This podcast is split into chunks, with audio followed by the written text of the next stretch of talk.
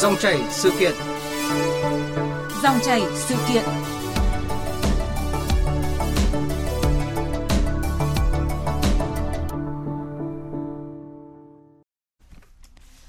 Thưa quý vị và các bạn, mới đây nổ ra cuộc tranh luận trái chiều xung quanh quan điểm của một chuyên gia giáo dục ở Hà Nội đưa ra, đó là giáo dục bằng khuyên nhủ, không phạt đang dần hủy hoại giới trẻ với không ít băn khoăn lo lắng tư cách đạo đức, kỹ năng và kiến thức của trẻ sẽ ra sao với kiểu giáo dục không phạt.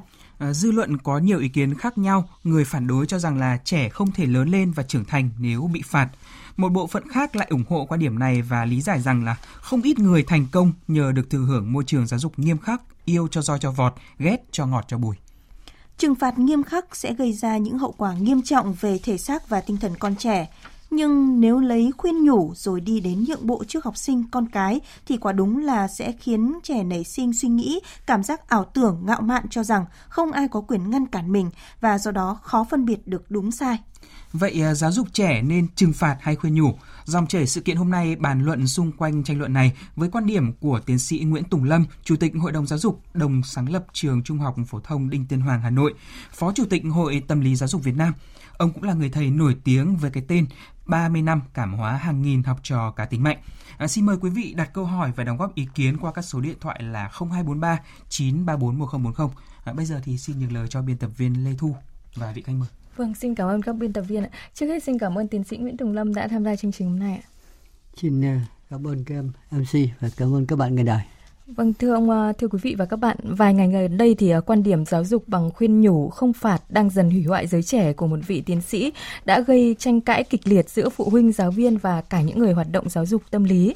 Ngay bây giờ thì chúng tôi kết nối điện thoại với chuyên gia giáo dục tiến sĩ Vũ Thu Hương, tác giả của quan điểm giáo dục bằng khuyên nhủ không phạt đang dần hủy hoại giới trẻ.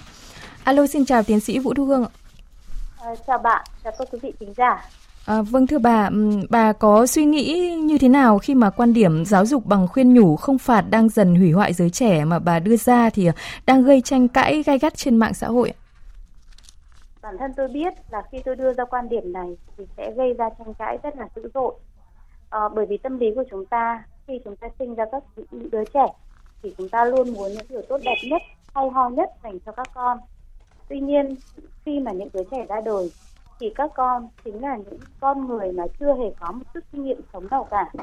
Và các con không thể biết được là tương lai đón chờ các con là những gì. Và tính cách cũng như cái cách hành xử của các con sẽ quyết định tương lai của các con về sau. Và tôi khi tôi thấy rằng là các cha mẹ chỉ khuyên nhủ dỗ dành rồi là phân tích thậm chí cho các con lựa chọn thì thường trẻ em không thể nào nhận thức ra được những cái hậu quả có thể đến nếu như các con có những hành vi sai trái. Dạ. Tôi đặt ra một câu hỏi là uh, khi mà chúng ta sống ở trong pháp luật, uh, tại sao chúng ta lại bình an? Là bởi vì chúng ta rất sợ bị trừng phạt, sợ pháp luật trừng phạt. Nhưng trẻ em thì không hề biết điều này, bởi vì trẻ em từ nhỏ đến uh, hết 16 tuổi, các em chưa phải chịu trách nhiệm về pháp luật. Vậy thì làm thế nào để các con có ý thức pháp luật? Làm sao để các con có thể tuân thủ mọi thứ và các con có thể sống an toàn rõ ràng lúc đó chúng ta cần phải cho các con trả giá tuy nhiên hình phạt mà tôi nói ở đây không bao giờ là xâm phạm đến thân thể và danh dự của trẻ dạ. à, có những thứ rất đơn giản. Ví dụ cả nhà sẽ được ăn kem nhưng con không được ăn bởi vì con đã vi phạm một điều luật của trong gia đình. Điều này cũng khiến cho các con cảm thấy rất là khổ sở mặc dù các con không bị ảnh hưởng một chút gì về tâm lý hay là sức khỏe. Hoặc là khi mà các con phá phách các con phải ngồi yên một chỗ để trả giá cho cái hành vi phá phách của các con. Đấy chính là hình phạt. Rõ ràng hình phạt không bao giờ uh, có thể đem lại những cái gọi là hữu ích nếu như nó là sự xâm phạm về thân thể và danh dự và tâm lý. Nhưng nếu hình phạt mà đảm bảo an toàn về tâm lý danh dự và cả cơ thể thì nó hoàn toàn tốt cho sự phát triển của trẻ. Dạ vâng. À, rất là cảm ơn tiến sĩ Vũ Thư Hương về những cái ý kiến vừa rồi. À, với à, à, tiến sĩ Nguyễn Tùng Lâm thì à, góc nhìn của ông như thế nào về quan điểm của tiến sĩ Vũ Thư Hương có đưa ra và với những à, lời giải thích cũng như là ý kiến vừa rồi của tiến sĩ Vũ Thư Hương ạ? Ừ, xin chào tiến sĩ Vũ Thư Hương. Xin chào các bạn nghe đài. Ừ, tôi có được đọc các cái bài báo nói về những cái quan điểm bảy cái quan điểm của tiến sĩ về vấn đề cái giáo dục hiện nay không trừng phạt nên tiến sĩ rất là lo lắng đến cái việc hủy hoại các cái giới trẻ dạ. và tiến sĩ vừa mới giới chứng minh là hình phạt rất cần thiết cho cho trẻ dạ. tôi cho là cái quan điểm của tiến sĩ như vậy là rất đúng không có, không có điều gì sai về về cái việc chúng ta phải dùng những cái hình thức kỷ luật để cho cái việc học sinh nó nhận thức ra cái sai lầm của mình và nó tự chịu trách nhiệm hành vi của mình đấy là một trong những yêu cầu bắt buộc cần có của giáo dục. Dạ. chứ chúng ta không từ chối nhưng ở đây đặt ra một vấn đề là cái hình phạt chỉ là một biện pháp chỉ là một phương pháp trong giáo dục chứ không phải là giáo dục chỉ có là khuyên nhủ và trừng phạt chỉ có hai cái mặt đối lập nhau thì nó không đúng yeah.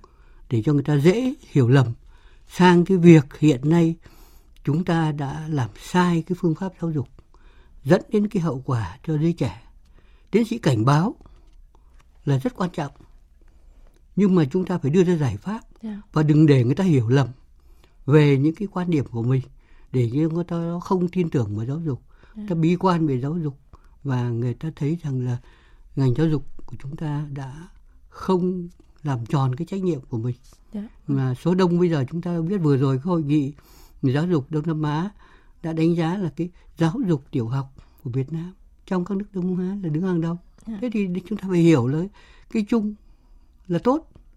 Còn cái hiện tượng như vũ như tiến sĩ Vũ Thư nói là có yeah. và tôi nói là có thật ở chỗ này ở chỗ khác nhưng đấy không phải là số đông. Yeah. Do đó chúng ta phải có một cái nhìn nó khác. Đấy. Và quan trọng là chúng ta phát hiện những cái cái sai sót của giáo dục, nhưng mà phải chỉ ra cái cách chúng ta phải khắc phục cha mẹ phải làm thế nào, thầy cô phải làm thế nào để các trẻ của chúng ta được giáo dục một cách trọn vẹn. Dạ vâng rõ ràng là ừ, qua câu chuyện vừa rồi thì có thể thấy là khi mà đưa qua ra quan điểm thì à, cũng phải có những cái cách lý giải như thế nào và cũng phải đưa ra giải pháp như ông có nói là để tránh gây hiểu lầm đúng không ạ? Và qua số điện thoại của chương trình là 0243934110 thì chúng tôi đã nhận được cuộc gọi trực tiếp của thính giả. Alo, xin chào thính giả. Vâng, xin chào uh, ban biên tập dòng chảy sự kiện ạ. Vâng, xin mời thính giả có thể giới thiệu họ tên và trao đổi hay là đặt câu hỏi với uh, tiến sĩ Nguyễn Tùng Lâm ạ. Dạ tôi trao đổi với là tiến sĩ Lâm thôi. Dạ. Đấy. Đấy. Vâng, xin tôi mời ông. Vâng. Tôi là ờ, ờ. Alo, xin mời ông ạ. À, rồi, họ tên tôi đầy đủ là Đinh Xuân Thuận ở thôn Tri Thủy, xã Tứ Hải, huyện Ninh Hải, tỉnh Ninh Thuận. Dạ. Tôi chứng minh nhân dân là 264 383 Đấy. Vâng, xin mời ông uh, trao đổi với tiến sĩ Nguyễn Tùng Lâm ạ. Ông muốn trao đổi điều gì ạ?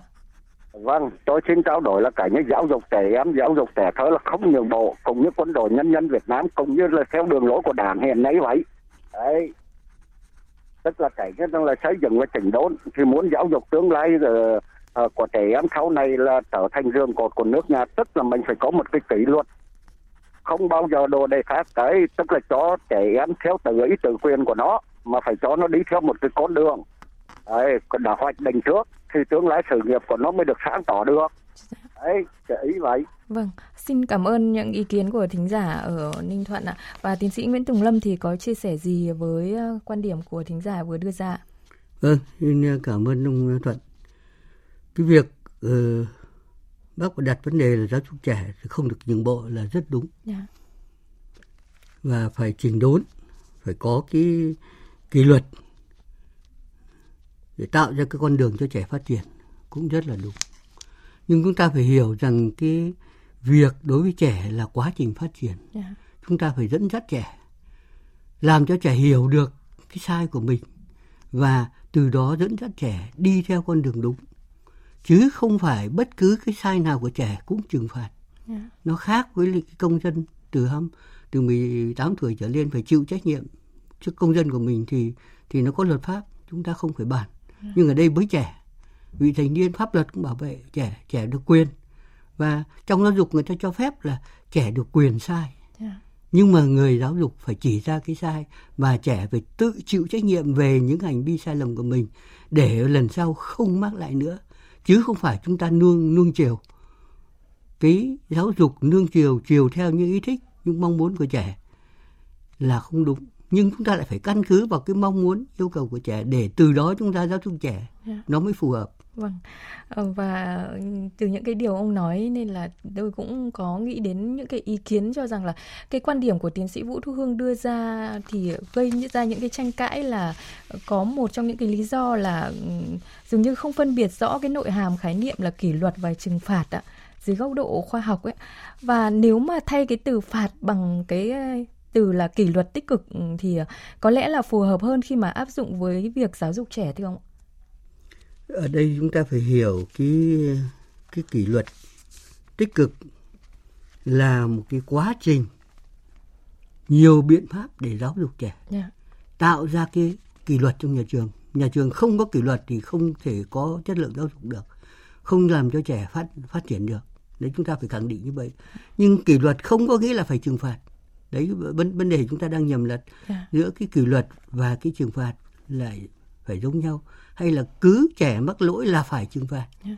thì cũng không phải vì chúng ta có nhiều con đường để giúp cho trẻ nhận thức ra cái sai của mình và có thể phát triển được đúng hướng yeah. Dạ. thế còn nếu chúng ta nhượng bộ trẻ đi tùy trẻ muốn để trẻ làm gì cái gì cũng được như các cụ nói được chân lên lần đầu thì lúc đó chúng ta rất rất khó giáo dục vâng Đúng là như ông nói thì uh, hiện nay cũng có khá nhiều người đang nhầm lẫn giữa kỷ luật và trừng phạt và giữa hình phạt và bạo hành thậm chí là hiểu không đúng cái nghĩa của câu là yêu cho roi cho vọt ghét cho ngọt cho bùi ạ. Uh, vậy vì sao theo ông vì sao mà ừ, vẫn có những cái sự nhầm lẫn giữa các khái niệm như thế này ạ? Ờ, chúng ta có một truyền thống hiếu học, có một truyền thống tôn sư trọng đạo, có một truyền thống ừ, của nho giáo đã ăn sâu vào hàng nghìn năm của đất nước chúng ta rồi. Vì thế ngày xưa các cụ đồ dạy học ấy, là bằng roi.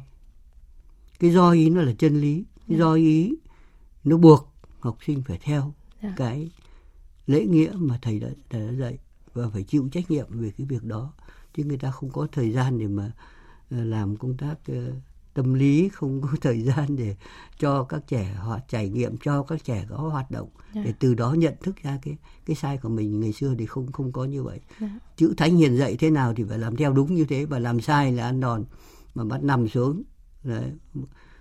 nếu là cầu thả viết chữ xấu thì là đánh vào tay mà um, cãi lại thầy thì phải nọc ra đánh vào mông đấy đấy đấy người ta quan niệm như thế yeah. Dạ. và chúng ta lấy cái hình ảnh đó là là yêu cho roi cho phật yeah. Dạ. là để cái việc là chăm sóc trẻ giúp cho trẻ nhận thức ra những cái sai sót của mình chứ không được chiều chuộng trẻ yeah. Dạ. đấy được đường chân để nó lên đằng đầu thì đấy là ý nghĩa như vậy thôi chứ yeah. không không có nghĩa là cứ trẻ sai là phải dùng roi dùng vọt vâng và phạt thì không nhất thiết là phải mắng chửi đúng không ạ? Vâng. Và nhiều người cũng đang à, rất là hiểu à, không đúng cái từ phạt hay là cái kỷ luật tích cực ừ, à, và trước khi mà trao đổi tiếp thì xin mời tiến sĩ Nguyễn Thùng Lâm nghe ý kiến của một số học sinh nói về nội ám ảnh mang tên kỷ luật.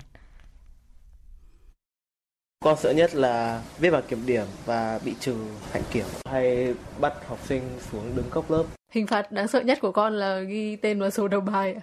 Trong tất cả các hình phạt thì con sợ nhất là bị đình chỉ học, với là lau nhà vệ sinh.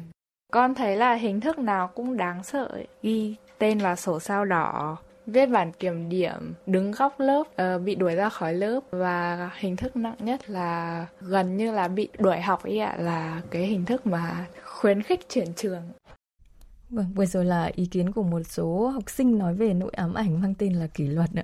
Một số tài liệu tâm lý của nước ngoài thì cũng đã chỉ ra rằng là áp dụng hình phạt với trẻ nhỏ không những là không có tác dụng mà ngược lại có thể khiến chúng cảm thấy tồi tệ hơn, thậm chí là đau đớn và xấu hổ, dễ nảy sinh cái hành động tiêu cực. Vậy quan điểm của tiến sĩ Nguyễn Tùng Lâm như thế nào về điều này? Chả phải của nước ngoài đâu, chúng ta cũng có nhiều tài liệu, dạ. nhiều hướng dẫn về cái việc cái kỷ luật tích cực như à. thế nào đối với trẻ và tôi cũng chia sẻ với các em vừa rồi nói những hình thức bị phạt. À. và tất nhiên chả ai muốn muốn muốn mình bị phạt cả yeah. Dạ. hình thức như nhẹ hay nặng thì đều thì không muốn cả nhưng mà trong nhà trường phải có kỷ luật yeah. Dạ. do đó những cái mức độ cái hình thức kỷ luật người ta thường để cho học sinh được trao đổi nếu hình như muộn một buổi thì là nhắc nhở buổi thứ hai thì phê bình buổi thứ ba thì không thể anh cứ nói như thế được để anh lại tiếp tục mà bắt đầu anh phải chép bài hoặc là anh phải nhà, quét lớp rồi dọn nhà vệ sinh đấy là người ta quy ước như thế anh cứ vi phạm đến cái mức này thì nó sẽ tương ứng với cái cái, cái mức mà anh anh phải chịu trách nhiệm yeah. Dạ. đấy thì và nó không ảnh hưởng đến tâm lý không ảnh hưởng đến uh, thể diện nó không ảnh hưởng đến sức khỏe của học sinh thì cái điều đó cái hình thức phạt ấy là phù hợp yeah. Dạ. người cho người ta cho phép trong nhà trường giáo viên được còn có những nước người ta vẫn duy trì cái hình thức là là phạt bằng roi yeah. Dạ. nhưng phạt bằng roi ý là phải có hiệu trưởng yeah. phải có một giáo viên khác chứng minh được là cái em như là sai yeah. và em phải chịu trách nhiệm về cái trường phạt ấy thì người ta mới dùng đến roi để em mới nhớ yeah. để biết cái cái điểm dừng của em ấy yeah. nếu không thì nó sẽ sẽ khác đi Vâng, nhưng nói là trong nhà trường thì phải có kỷ luật nữa. Vâng, và trường. khi mà có lỗi thì sẽ phải bị phạt và nếu phạt ở có mức độ ấy, chẳng hạn như là chỉ đơn giản như là bắt chép nhiều hơn các bạn một trang vở cũng là một cái cách thức mà uh, giúp trẻ sống có quy tắc hơn. Và tiếp theo thì xin mời tiến sĩ Nguyễn Tùng Lâm và quý vị nghe ý kiến của một số học sinh và giáo viên về những kiến nghị hình thức kỷ luật con thì con sẽ kiến nghị hình thức phạt là hát trước lớp nghe cho bạn nghe gì ấy thì mình sẽ cảm thấy vui và không bị áp lực. Theo con thì thái độ của các thầy cô rất là quan trọng. Khi mà phạt học sinh thì trong đấy thì vẫn nên có một cái tinh thần tích cực, mang cái tính xây dựng, mang cái tính góp ý với học sinh thì con nghĩ là cái việc phạt học sinh nó sẽ có mang lại hiệu quả hơn Tất cả mọi loại hình thức xử phạt đối với các em học sinh thì bao giờ cũng hướng đến một cái là giáo dục. Thế thì cái câu chuyện là bây giờ chúng ta đưa các hình thức xử phạt như thế nào? Mục đích cuối cùng vẫn là để cho học sinh nhận thấy được là cái hành động của mình, việc làm của mình là không đúng và sửa để cho tốt hơn.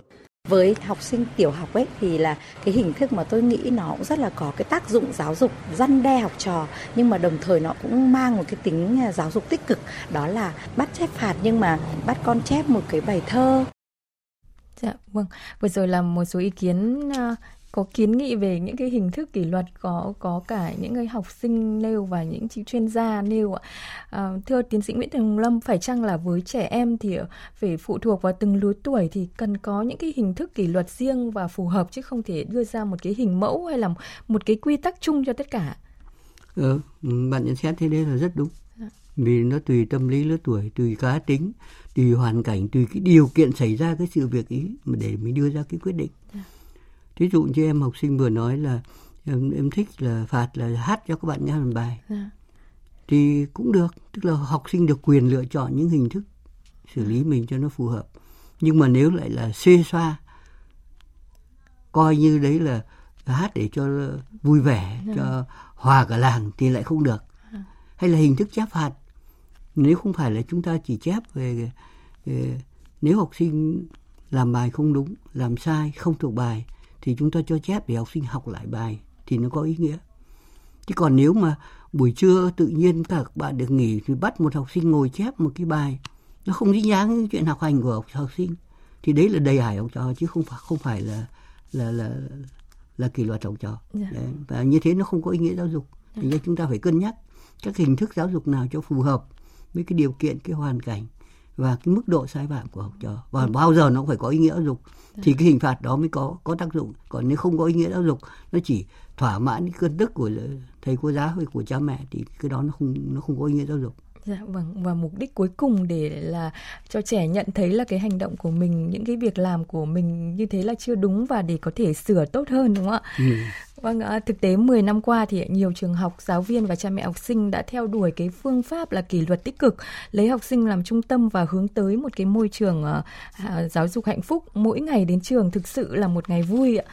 Uh, để cuộc sống của trẻ trở nên kỷ luật trong một bầu không khí tích cực hay nói cách khác là muốn có một nền giáo dục không phạt thì theo ông cần có những cái điều kiện tiền đề như thế nào? Vâng, cái đặt vấn đề của các bạn rất là rất là hay. Chúng ta phải đi tìm ra những cái cách để mà giáo dục cho nó có cái khoa học yeah. Dạ. nó có hệ thống thế ở đây thì quan điểm của chúng tôi là để xây dựng một cái trường học hạnh phúc một lớp học hạnh phúc và cái giáo dục không phải dùng cái hình thức trừng phạt cái điều kiện đầu tiên là trong nhà trường phải dân chủ coi trọng tất cả mọi người chứ không phải chỉ có uh, coi trọng thầy cô mà mỗi một học sinh là một cá thể phải được tôn phải được được tôn trọng và các em được quyền nói các em được trình bày những ý kiến của mình yeah. Dạ mà không sợ sai. Nhưng thứ hai là phải có kỷ cương. Tức là thầy ra thầy trò ra trời. Những cái quy định nhà trường thì học sinh phải phải phải tuân thủ chứ không không được. Người khác thì thì thì mình trừng phạt nhưng mà bản thân mình thì tự do. Vi phạm thì không được. Và mọi người đều phải sống với nhau bằng cái tình thương. Cái tình thương cái sự bao dung nó sẽ làm cho các cái mối quan hệ trong nhà trường nó không không không bao giờ căng thẳng và mỗi người phải chịu trách nhiệm về hành vi của mình phải chịu trách nhiệm về tất cả những công việc mình đã được đảm nhận chứ không dây dưa cho người khác. Và đặc biệt các thầy cô và các cái cán bộ quản lý phải tâm huyết và sáng tạo. Vì mỗi thế hệ học sinh là một cá tính mỗi học sinh là một bản thể như bạn vừa nói. Và thầy cô giáo phải tìm ra cái phương pháp giáo dục thế nào cho phù hợp với từng học sinh tức là hoàn toàn sáng tạo chứ không ai vài trước không ai nói trước cho mình phải làm cái gì cả mà anh phải ứng xử như vậy.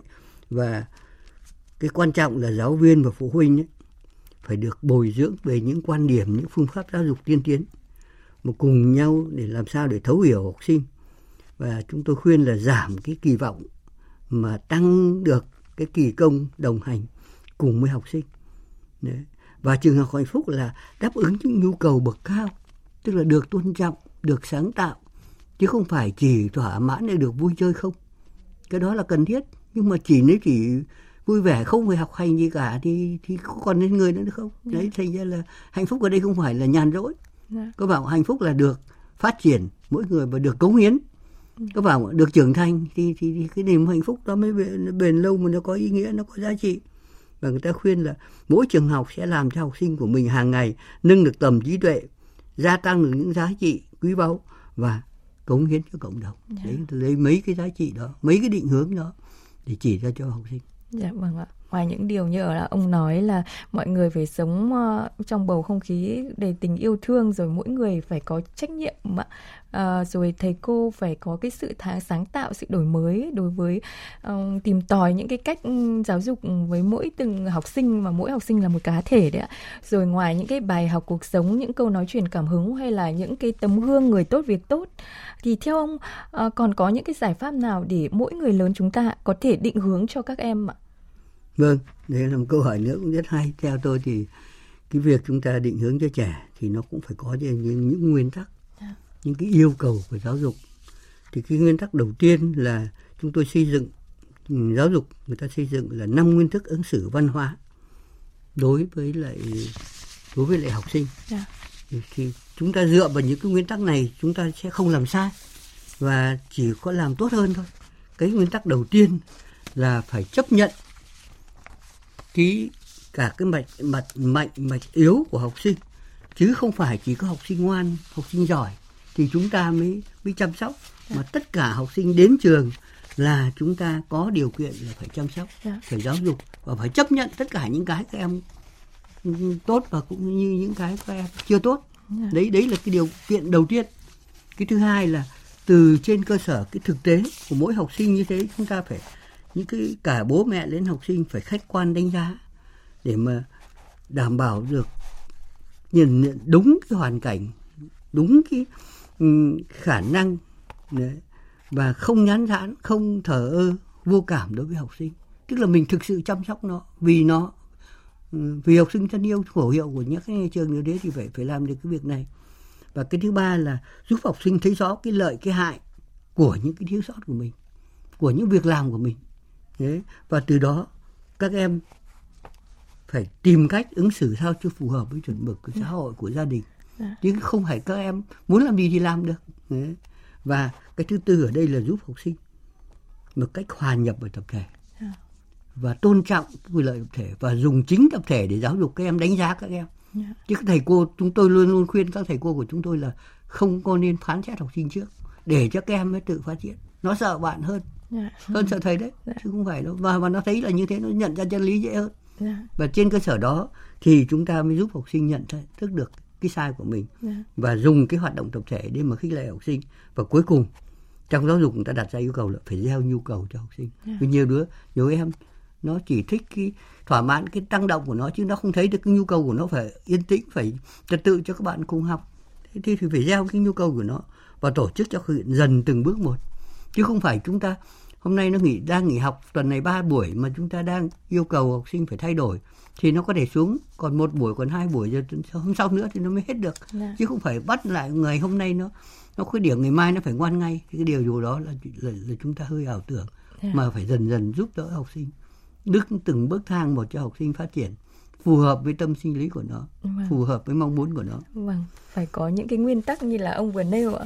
Và tiến sĩ Nguyễn Tùng Lâm là một người thầy nổi tiếng với cái tên là 30 năm cảm hóa hàng nghìn học sinh cá tính mạnh ạ. Vậy ông có thể chia sẻ những cái kinh nghiệm của mình khi mà sử dụng hình phạt ờ, hay nói cách khác là kỷ luật tích cực trong giáo dục một cách phù hợp và ờ, không gây tổn thương tâm lý cũng như là sức khỏe nhưng lại có giá trị giáo dục và truyền thông điệp cho trẻ em. Ừ, Vâng, cảm ơn bạn. Ờ, Chúng tôi ờ, cũng có hơn 30 năm xây dựng cái trường Đinh Nhân Hoàng là một chương trình giáo dục và giúp đỡ những học sinh khó khăn. Dạ. Đối với trường chúng tôi thì ờ, mọi học sinh ừm, tiến nhiệm cái giáo dục nhà trường thì chúng tôi chấp nhận. Và vì không chọn lọc đầu bài thằng ra là trong đó có một tỷ lệ những học sinh mà do các trường khác không chấp nhận chúng nhưng mà chúng tôi vẫn chấp nhận Dạ. vẫn tiếp tục giúp đỡ các cháu như vậy thế thì cái điều đầu tiên chúng tôi làm phải thống nhất với học sinh và cha mẹ học sinh nữa. Những cái nguyên tắc ứng xử cái lề lối Dạ. học tập lề lối hoạt động trong nhà trường thế nào và nó có quy định. Ai sai cái gì thì vi phạm phải trừ điểm thi đua phải ờ, phê bình phải lúc ý mực mức cao là phải đi, đi dọn vệ sinh đi quét lớp vân tức là có cái thỏa thuận trước.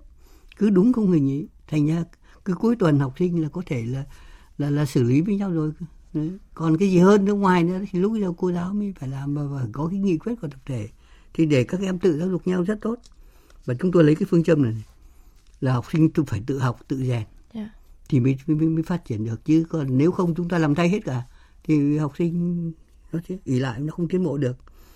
Và cái thứ hai là phải cam kết có cái, cái, cái trách nhiệm cá nhân của từng học sinh một. Do đó chúng tôi sẽ có cái năm bước suy ngẫm để tự thay đổi mình. Dạ.